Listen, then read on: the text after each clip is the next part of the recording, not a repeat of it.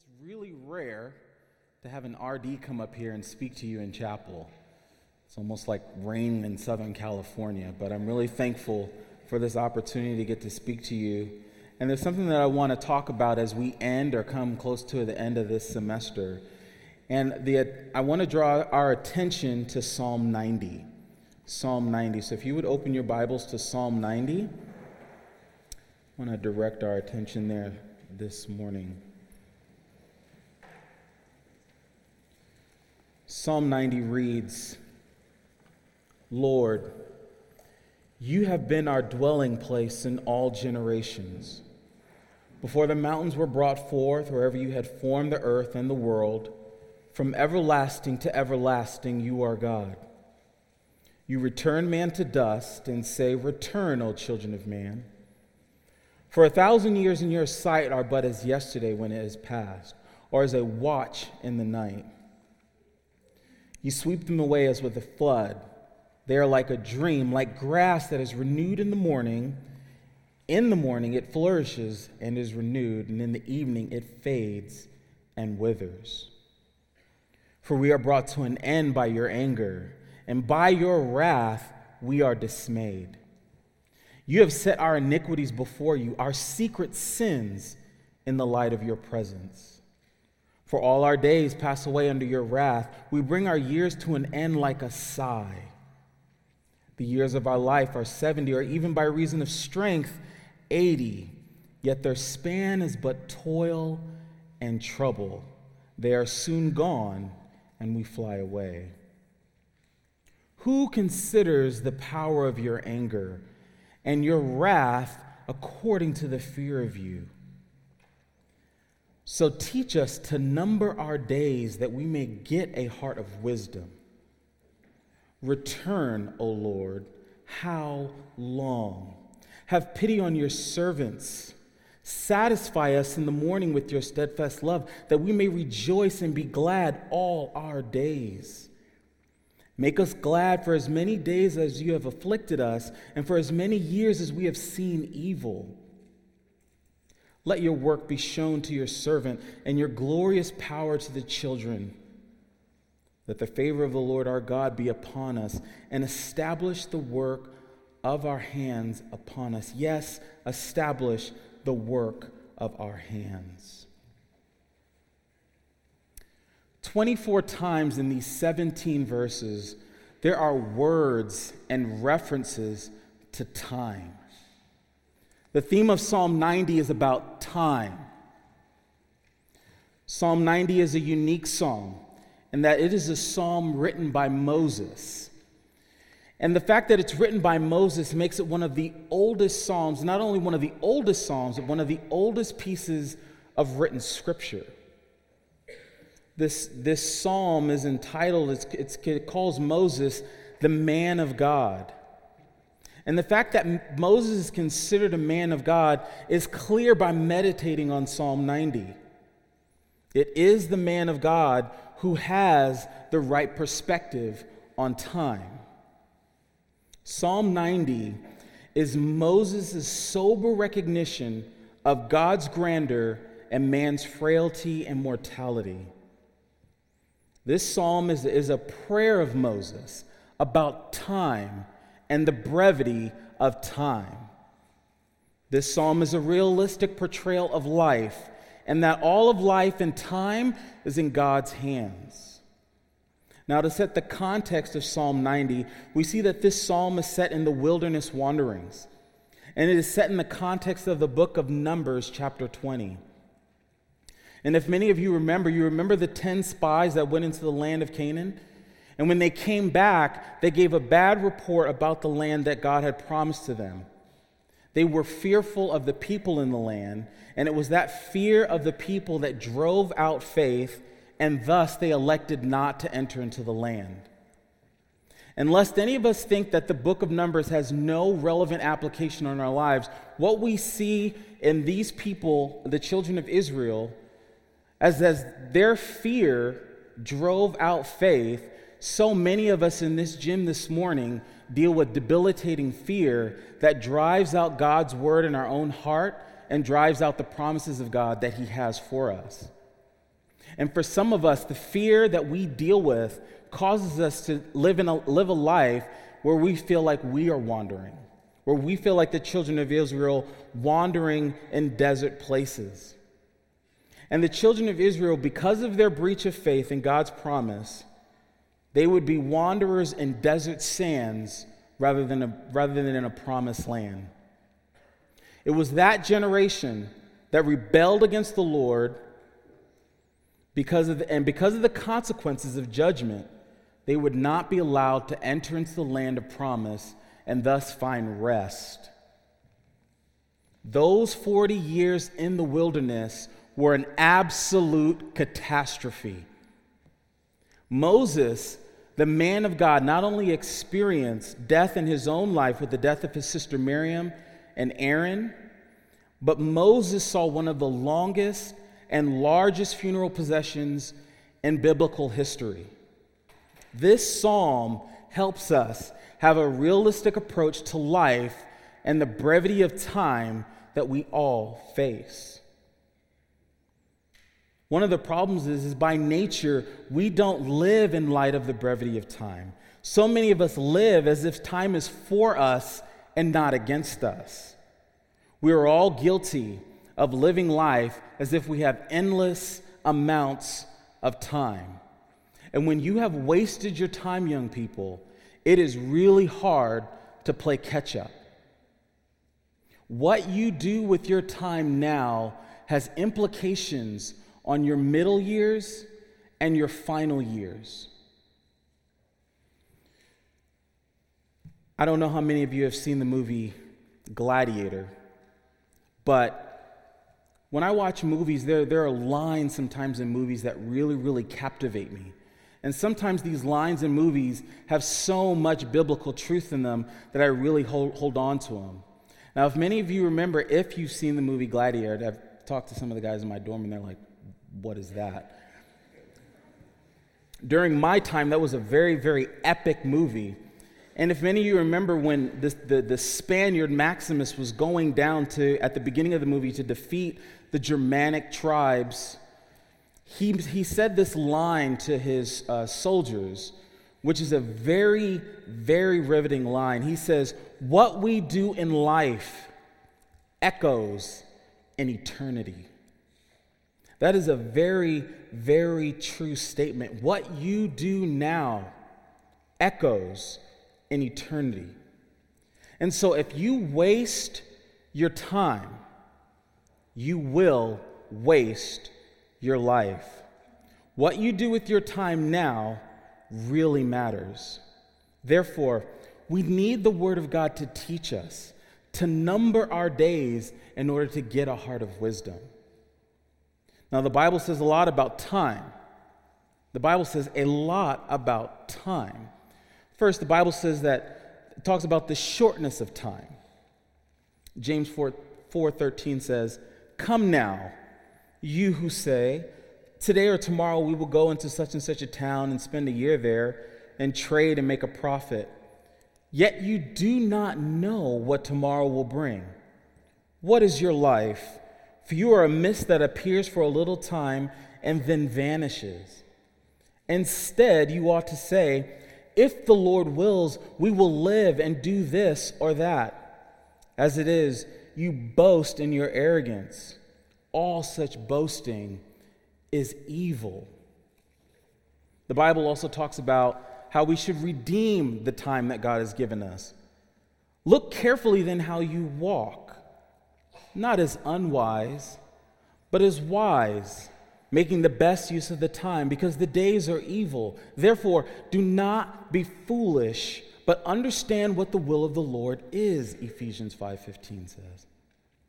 And if our time is short and God calls us to redeem the time, scriptures also call us to reverence our time.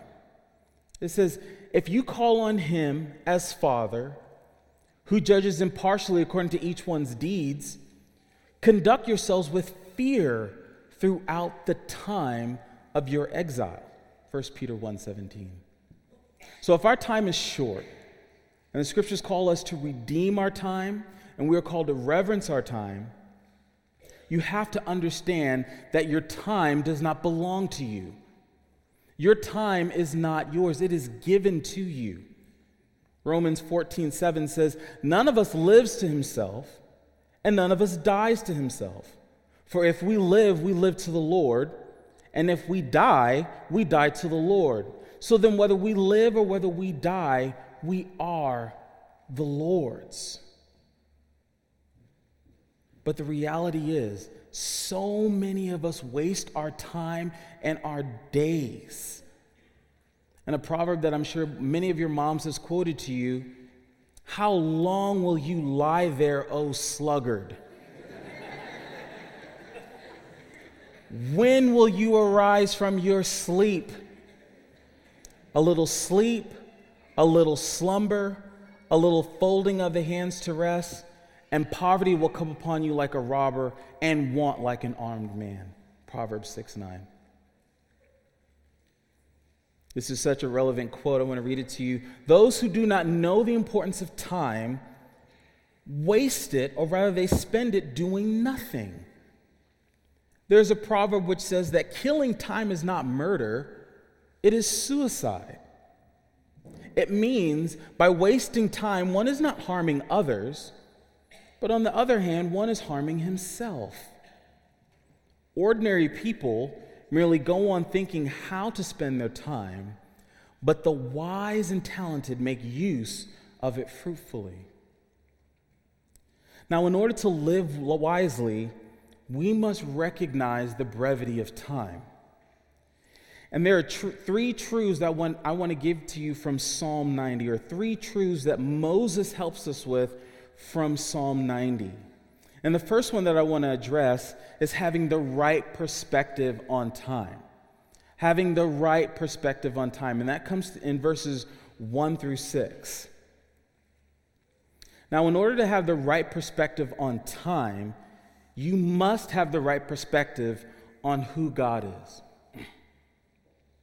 Moses helps us with this because if there was anyone who understood the importance of time, and life's uncertainty, it was Moses.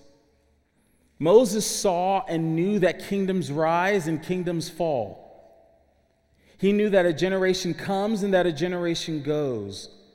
But the one constant in the midst of uncertainty is God.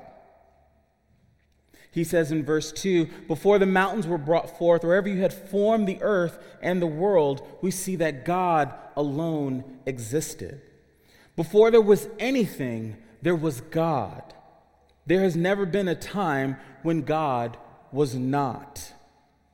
So the text goes in and says, From everlasting to everlasting, you are God. God is the eternal constant. God remains the one true God. Now, why does that, why does that even matter in our lives? Like, who really cares about the eternality of God? What relevance does that have on your life and on my life? And the reason why it matters is because you cannot have the right perspective on anything in your life, let alone time, if you do not understand that God is the one true eternal God. So many things in the world and so many things in our own lives change constantly. We change in our thinking. Think about it. For many of you, when you first came here, you thought you knew something, and then you took an Abner Chou class. or you took a Grant Horner class, and you learned about Milton. Many of us, we've, our attitudes change. Remember when you first came in, you had Wow Week and, and, and you loved your RD? During the Master Cup, and now at the end of the semester,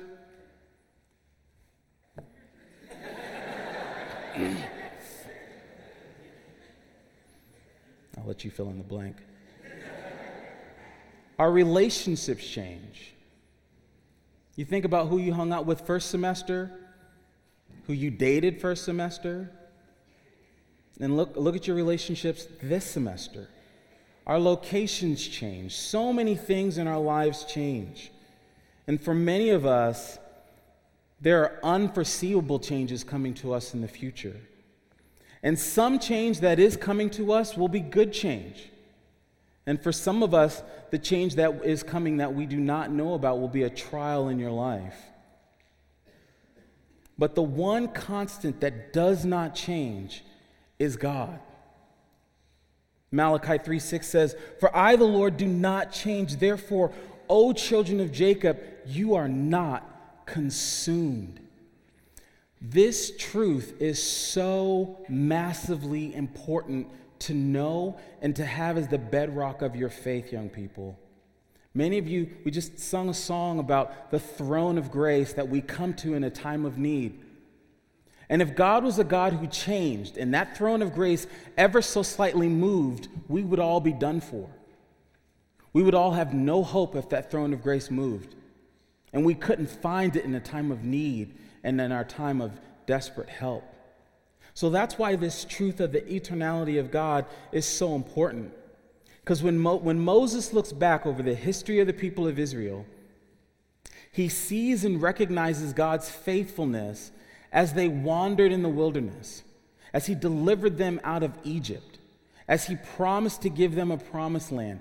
God, uh, Moses recognized that God was their dwelling place in all generations. He was their constant security. Now, when you go through Scripture, God uses this language of Himself to help us see that who He is. And one of the things that God talks about Himself is God is a rock. He is a strong tower, a dwelling place in all generations. And it is these illustrations of who God is that we can commit our lives to by faith in Christ. When your life is built on something else and God is not your rock, your dwelling place, then don't be surprised if your life feels, feels like it's built on shifting sand. Don't be surprised if everything in your life seems to be a constant inconsistency. When God is not your rock, He is your strong tower. The things that you build your life on, if not now, shortly will become shakable. But those who know God as their rock, as their dwelling place, as their everlasting truth, will say, like the psalmist says, He only is my rock and my salvation, my fortress, I shall not be greatly shaken. Psalm 62 2. So now seeing that verses 1 and 2 talk about the grandeur of God and how God is the eternal, consistent God, we have to understand who we are in light of this sovereign, eternal God. In verses 3 through 6, Moses helps us understand our own frailty in light of who God is. And the text says that man is dust in comparison to God. Moses goes back to Genesis 2 7 and he recognizes that God created man out of, out of dust and breathed life into him. It is God who governs man's length of days when he says, Return, O children of man. It is God who has preordained and determined our length of days. But in light of who God is, a thousand years is but like a day, like a watch in the night. But who we are before God, we are a vapor, we are a mist. Our lives are fleeting. Now, Moses even gives us some illustrations here to understand our own frailty before God in verses 5 through 6. He gives us three illustrations of what life is for man in his frailty. And the first one that he says this is like a flood. Now, if you were here over this winter, you guys know about flood at the Master's College. There are no more trees on North Campus. They have all been uprooted by the flood. And if any of you remember the cars that went down the wash, or down Willy Wonka's chocolate river, it seemed like. This was, a, this was an epic year in California, seeing how much rain we got, and we saw how houses were lifted up off their foundations, and how much chaos the flooding uh, caused on campus. And that's what Moses is saying. He's saying, Man before God, our lives are like a flood. At one point, we, we seem to be grounded and have some kind of foundation, and then, like a flood, we just lift it up, and then we're just moved slowly like cars down the wash on North Campus. Moses says, Man's life is like a dream, like a dream that is so vivid that it captivates you. And as, this, and as soon as you go to remember it, it is gone. It's kind of like the sermons you listen to in chapel. You know, you know this guy who goes to chapel and he finds you in the calf and he's like, "Hey, did you go to did you go to chapel?" No. And he says, "Man, chapel was awesome. It was so good, man. That speaker was on point, man. It was so so amazing." Oh, really? Well, what did he talk about? Ooh. um That's a good question. But it was good. If you go back and listen to it, you'll understand what I'm talking about. It's like a dream, like a man who looks, looks at himself intently in a mirror, and then once he walks away, he soon forgets who he is. Moses says, Man's life is like grass. It's pretty one moment, luscious, and then, as you see, we're not getting enough rain. Everything is starting to go dry and things are starting to fade away. This point kind of reminded me of an ESPN 30 for 30 special. Marcus Dupree. You see on these, on these ESPN 30 for 30 specials, they're, they're amazing. These athletes who start off with this promising life, they're green, it just seem like X Men, the abilities that they're able to do in their sport. But then as you start to get to the end of these documentaries on these people's lives, you see that they start to fade away. They lose their strength. And then they're left just living with no identity. So man's life is like a flood, it's like a dream, it's like grass. And if this is true that the scripture says of man, it is foolish to try to trust, put your trust in yourself and not in God. It's foolish. And if our lives are this transitory, what are you doing with the time God has given you right here and right now? You don't have time to play with God.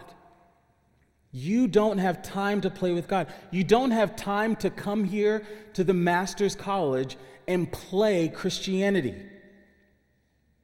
And as an RD who lives with many of you, so many of us play with God. We play Christianity. We just play and toy with the things that have internal implications. Don't presume that you can live your life for God on your own time. Romans 2 4 says, Do you presume on the riches of his kindness and forbearance and patience, not knowing that God's kindness is meant to lead you to repentance? Do you get that? God's kindness is giving you time. How much time? I don't know, and neither do you. So, what is the right perspective that we are to have in time in relationship to God and our frailty? The right perspective is to know God and to love God and to walk in joyful obedience.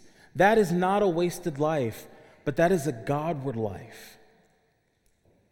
That's what it means to have the right perspective on time. Secondly, Moses helps us understand in verses 7 through 12 the real problem with time. There is a real problem with time.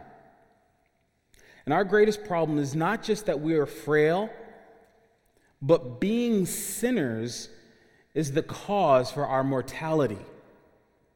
Moses not only recognizes the shortness of man's life before God, but he understands that God judges sin. It is sin in our lives that is the cause of our, morta- our mortality, and in that, time ushers each and every one of us to the throne of God. Verse 7 talks about the people of Israel saw the consequences of God's wrath against them. And that whole generation died in the wilderness. And the death of so many people in the wilderness, as the text says, it left the people of Israel dismayed. They were at a loss for seeing how God judged sin. And so Moses explains in verse 8 that all the people's unbelief, their murmuring, their disobedience, their rebellion, private and public, was all set before the face of God. Nothing is hidden from the Lord. As the proverb says, For a man's ways are before the eyes of the Lord, and he ponders all his paths. Therefore, God does not sweep sin under the rug of the universe. God deals with man's sin. And the people of Israel in the wilderness felt the consequences of their sin and saw how God dealt with them in the wilderness. You know, life starts out with the bang, but then, as this text is showing us, as our days and our years pass away, we are confronted with the toil and the trouble of life. And then at our later days, we see our weakness and our weariness. And at best, the length of your life may be 70 years or 80 years with good health and exercise and maybe some kombucha juice.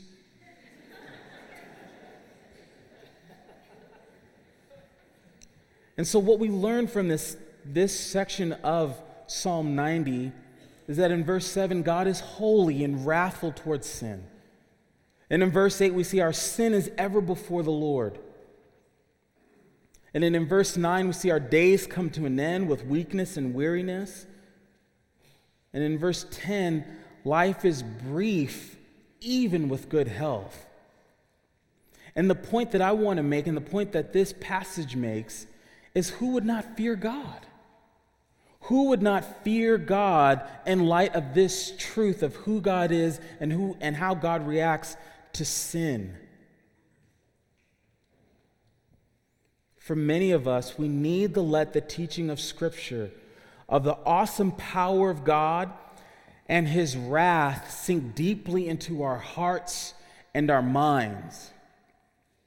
We are so quick to solve the problem of how fearful God is with the gospel that we don't let people realize how sinful they really are or how fearful God is. And what is the consequence of this when we just fix everything so quickly like that? The consequence is that when we approach the majesty and the holiness and the power and the wrath of God, we approach it in a flippant, cavalier way. And for many of us, there is no Isaiah 66 2 where we tremble before his word. And so there's a misunderstanding about the fear of God. Now, there are so many books on the subject of fearing God, there are sermons for days on the fear of God, and you can find all kinds of stuff in the library on the fear of God. And in some ways, I've even exhausted myself to try to find something that just helped me simplify and understand what it means to fear God. But I was greatly helped in the most unlikely place. The most unlikely place really helped me understand what it means to fear God. And it's from a beaver. It's from Mr. Beaver in Narnia. What he says here is absolutely awesome. And I mean that. Mr. Beaver says of, of Aslan the lion, he says, and think about this when you think about the fear of God. He says, Aslan isn't safe, but he's good. That is such a good uh, description of the fear of God. And God is terrible to sinners. God is a consuming fire to sinners who are outside of Christ. But those who are in Christ, there is no condemnation. All things work together for good for those who love God and are called according to his purposes. Those of us who are in Christ are sinners in the hands of a good God. Mr. Beaver continues with this illustration. I just don't want to end there. When he talks about Aslan, he talks about when Aslan comes, he says, Wrong will be made right when Aslan comes in sight. At the sound of his roar, sorrows will be no more. When he bares his teeth, winter meets its death. And when he shakes his mane, we shall have spring again. Such a good illustration of understanding the fear of the Lord. And what does the fear of the Lord lead us to? It leads us to the main verse in this psalm, in which is verse 12, to teach us to number our days that we may get a heart of wisdom. That's why the fear of the Lord is so important in your life. The fear of the Lord helps you know how to have the right perspective on time, understanding the real problem with time, and it will help you to number your days with wisdom. Now, seeing those two truths, Moses comes to a third and final understanding of time. And so, and having seen the right perspective on time and the real problem with time, Moses makes a request of time. There's only one re- request of time, and that comes in verses 13 through 17. After seeing the length of man's days in comparison to God's eternality and God's judgment on sin, which brings shortness of days, Moses is requesting that God would grace his people and that he would have compassion on them. He says, Return, O Lord how long? Moses is recognizing that for a long time the people of God have been under God's discipline and haven't been under God's blessing. And Moses is asking, How much longer, Lord? How much longer will we see sorrow and heartache and, and be without your blessing? Moses is requesting that God's grace would be upon them so that they would have different days. And this is so important for us because we cannot transform our lives in our own efforts. Some of us have habits so ingrained in us that it seems like we will never, ever change.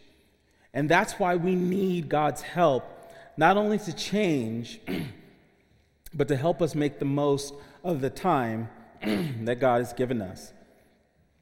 Moses is requesting a new day of grace in verse 13. But Moses just doesn't end there about asking for grace.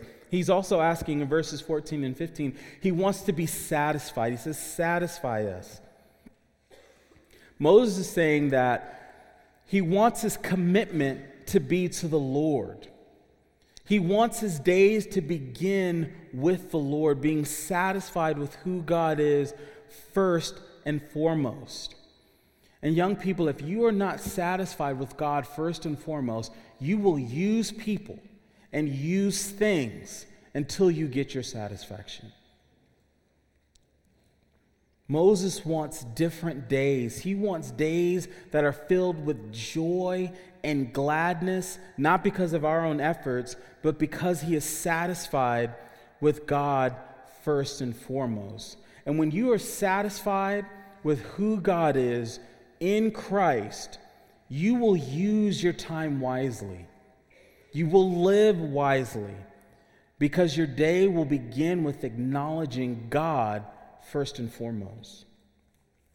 So Moses is requesting that he would grace us and satisfy us. And thirdly, in verse 16, he is asking that we would be, that God would enlighten us. Moses wants their deeds to be restored, the deeds of God to be restored in their lives. Moses is asking, Lord, would you display your glorious splendor in and through our lives? And for so many of us, we do so many good and right and great things, but we want to see the work of God in our lives. There is no greater confidence in the life of a believer than when we see God working in our lives. We want a great God to do great things in our lives. And something that can be just so discouraging is when you're using your time and you're working hard at something and it almost feels like God is not in the work, that can be terribly discouraging. So plan your days, do what you need to do. As the, as the proverb said, man plans his ways, but the Lord directs his, his steps. So plan and do, but always ask that the Lord be working in your efforts. So that would give us great confidence and great assurance that we are not wasting our time and we are not wasting our lives. Finally, Moses in verse 17 is asking that the Lord would establish us, that he would establish the people of Israel.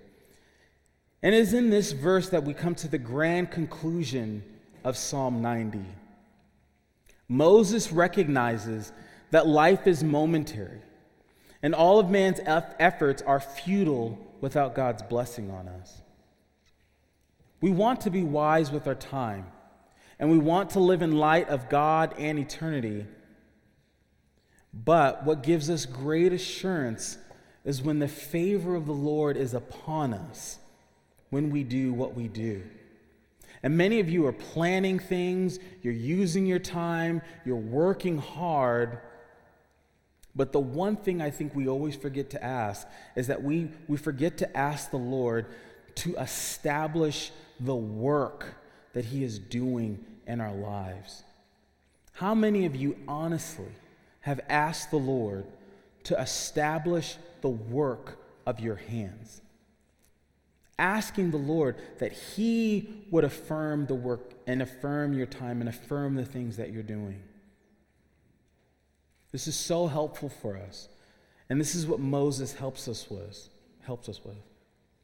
Those who recognize the brevity of time ask that the Lord would establish the work of their own hands so that God would be honored and that we would get a heart of wisdom.